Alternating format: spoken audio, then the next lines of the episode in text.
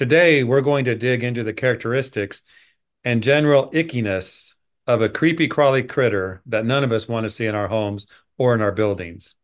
And they say if you see one, there could be a hundred more you don't see. At least that's what I discovered when I Googled it. Today, we're going to gather some great information and let Google have a rest. I welcome Rob Fernback with Complete Pest Solutions. Rob, welcome to the program. Thanks, thanks, Jeff, for having me. I uh, looking forward to this this month's episode. I, I think you're kind of excited about this bug, the cockroach. Uh, not too many people get excited about cockroaches, but today I am. All right. Well, let's get started. Why don't you tell us a little bit about the types of cockroaches there are out there and maybe some of the common ones and what we might see in different areas? There are over 4,500 uh, different species of cockroaches, um, but really only out of those 4,500, 30 of them are considered to be pests. Uh, out of those 30, there are five that are that are more popular, I guess you could say. So you have the German American cockroaches, Australian and Oriental cockroaches, uh, and then one that a lot of people don't know of are uh, brown banded cockroaches. Those are native to like Ohio, Pennsylvania. They live in wooded areas. So those are your popular popular five. Yeah, I when you see one, I guess the question isn't what kind is it. It's just it's a roach and you want to get rid of it. But interesting yeah. that there's so many types. Yeah, I know, and they all kind of look similar too. So it's yeah. it's sometimes I mean one could look exactly the same, it's just a little bit smaller. And that's how you you know differentiate it. I've heard like in Florida they're bigger.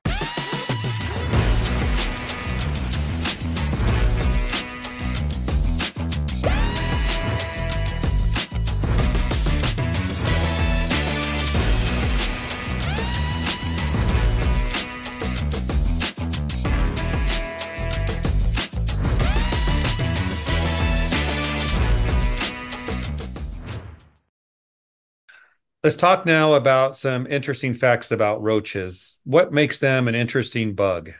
All right, so just some interesting facts. They they are considered to be cannibals. Uh, they run super fast. They can run uh, up to three miles in 60 minutes. Um, they can survive uh, one whole month without eating anything. Uh, they they hold their breath really long. Uh, the most interesting fact I, I would say a cockroach could live for one week without its head. So you can decapitate a cockroach, and that sucker will continue to live for at least a week. That um, that was pretty much uh, the most interesting fact that, that I know of cockroaches. They can tr- trigger asthma if you're asthmatic. Um, not all cockroaches can fly. I mean, they have the wings, but not all can fly. Um, and they are very flexible. They will fit in to places that you wouldn't think they could fit into. So it makes them hard to to treat. It makes them hard to, to find. I quit listening when you said when you cut off their head they can live. yeah, that's the, the you know they say the the headless horseman, the headless cockroach. All right. Well, you know we're going to talk about extermination processes later. I guess cutting their heads off is not going to fit into that. So uh, no, not unless you want to wait a week. Yeah. You know, we think about you might have a clean home, a clean building, right? You you you keep everything cleaned up. Yep. They still can show up. They can still infest. Can you talk about how that happens and the so, timeline from when you might get one or two in your house or your building to when you have a really big problem?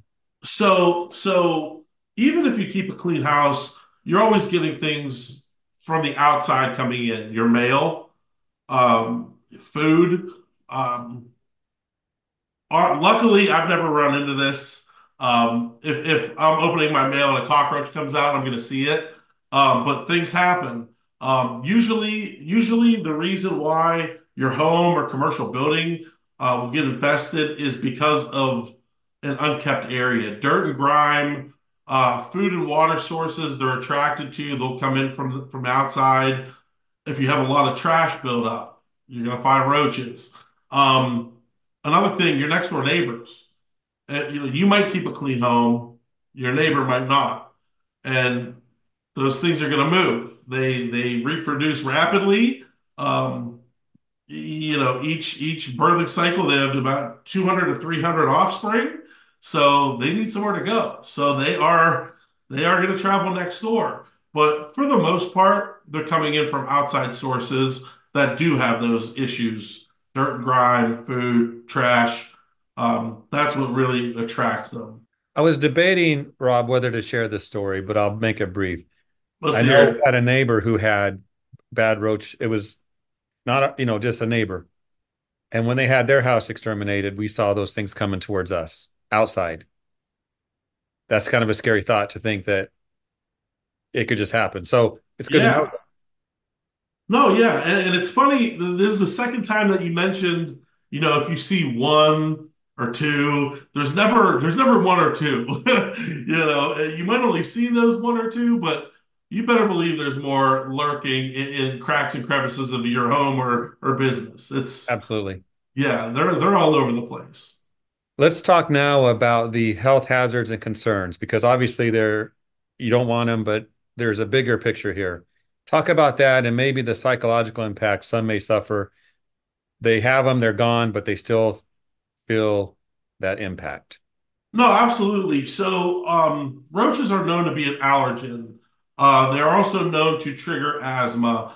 Uh, depending on the severity of the infestation and the location in which you live, um, they can cause a laundry list of issues.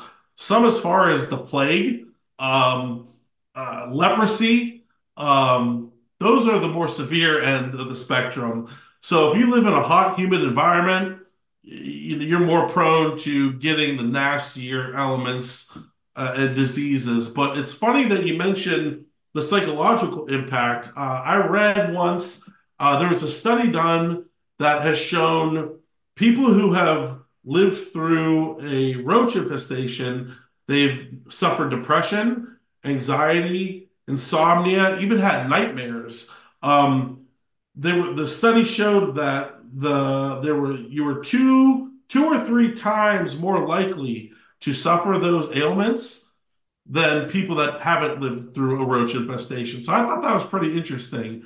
You know, you, you always get that icky factor, as you mentioned earlier, like, ooh, gross, but you never think you're going to have a lingering psychological effect like depression. And I mean, I can understand anxiety, maybe even nightmares, because, you know, you're sleeping, you can imagine one of those crawling up your arm and into your mouth. But, um, but yeah, man, it was pretty interesting to find that out. Yeah, it's that imagination we have that can be a problem. Well, the the reason for the the um the sicknesses isn't necessarily the the roach itself, but what it leaves behind. Hmm. It's feces, urine, saliva, digestive fluids. Those are the things that they'll sit on a surface of something, you'll touch it, and then you'll you'll rub your eye or pick something out of your teeth, and you know how filthy your hands could get just from touching your cell phone. Uh, you, you know, so that's that's really where those those um, illnesses come in, come into play. Yeah, that makes sense. You know, the the bugs themselves may not be the issue. It's what they leave behind or do.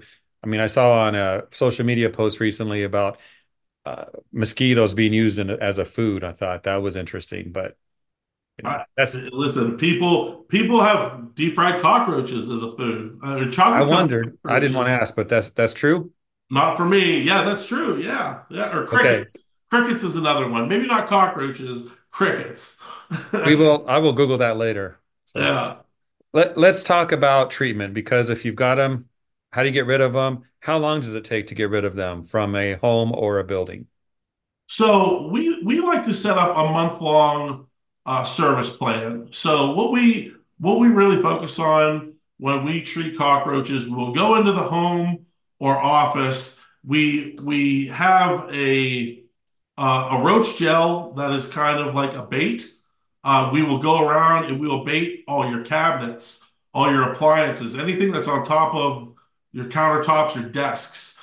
Uh, we have a chemical dust that also attracts the roaches. We literally take off uh, the electrical outlets, dust behind the electrical outlets, pipe chases. We treat all the baseboards around the around the, the interior of the home, and then the exterior base of the home, windows, doors. Um, it, I've been in um, uh, manufacturing plants that have roach issues we open up their machinery and we'll dust inside the machinery because guess what? The ro- there's roaches in there.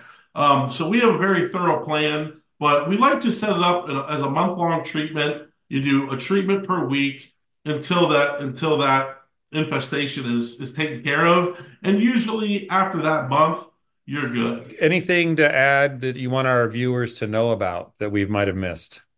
Um, you, you know, it's just to stay on top of it.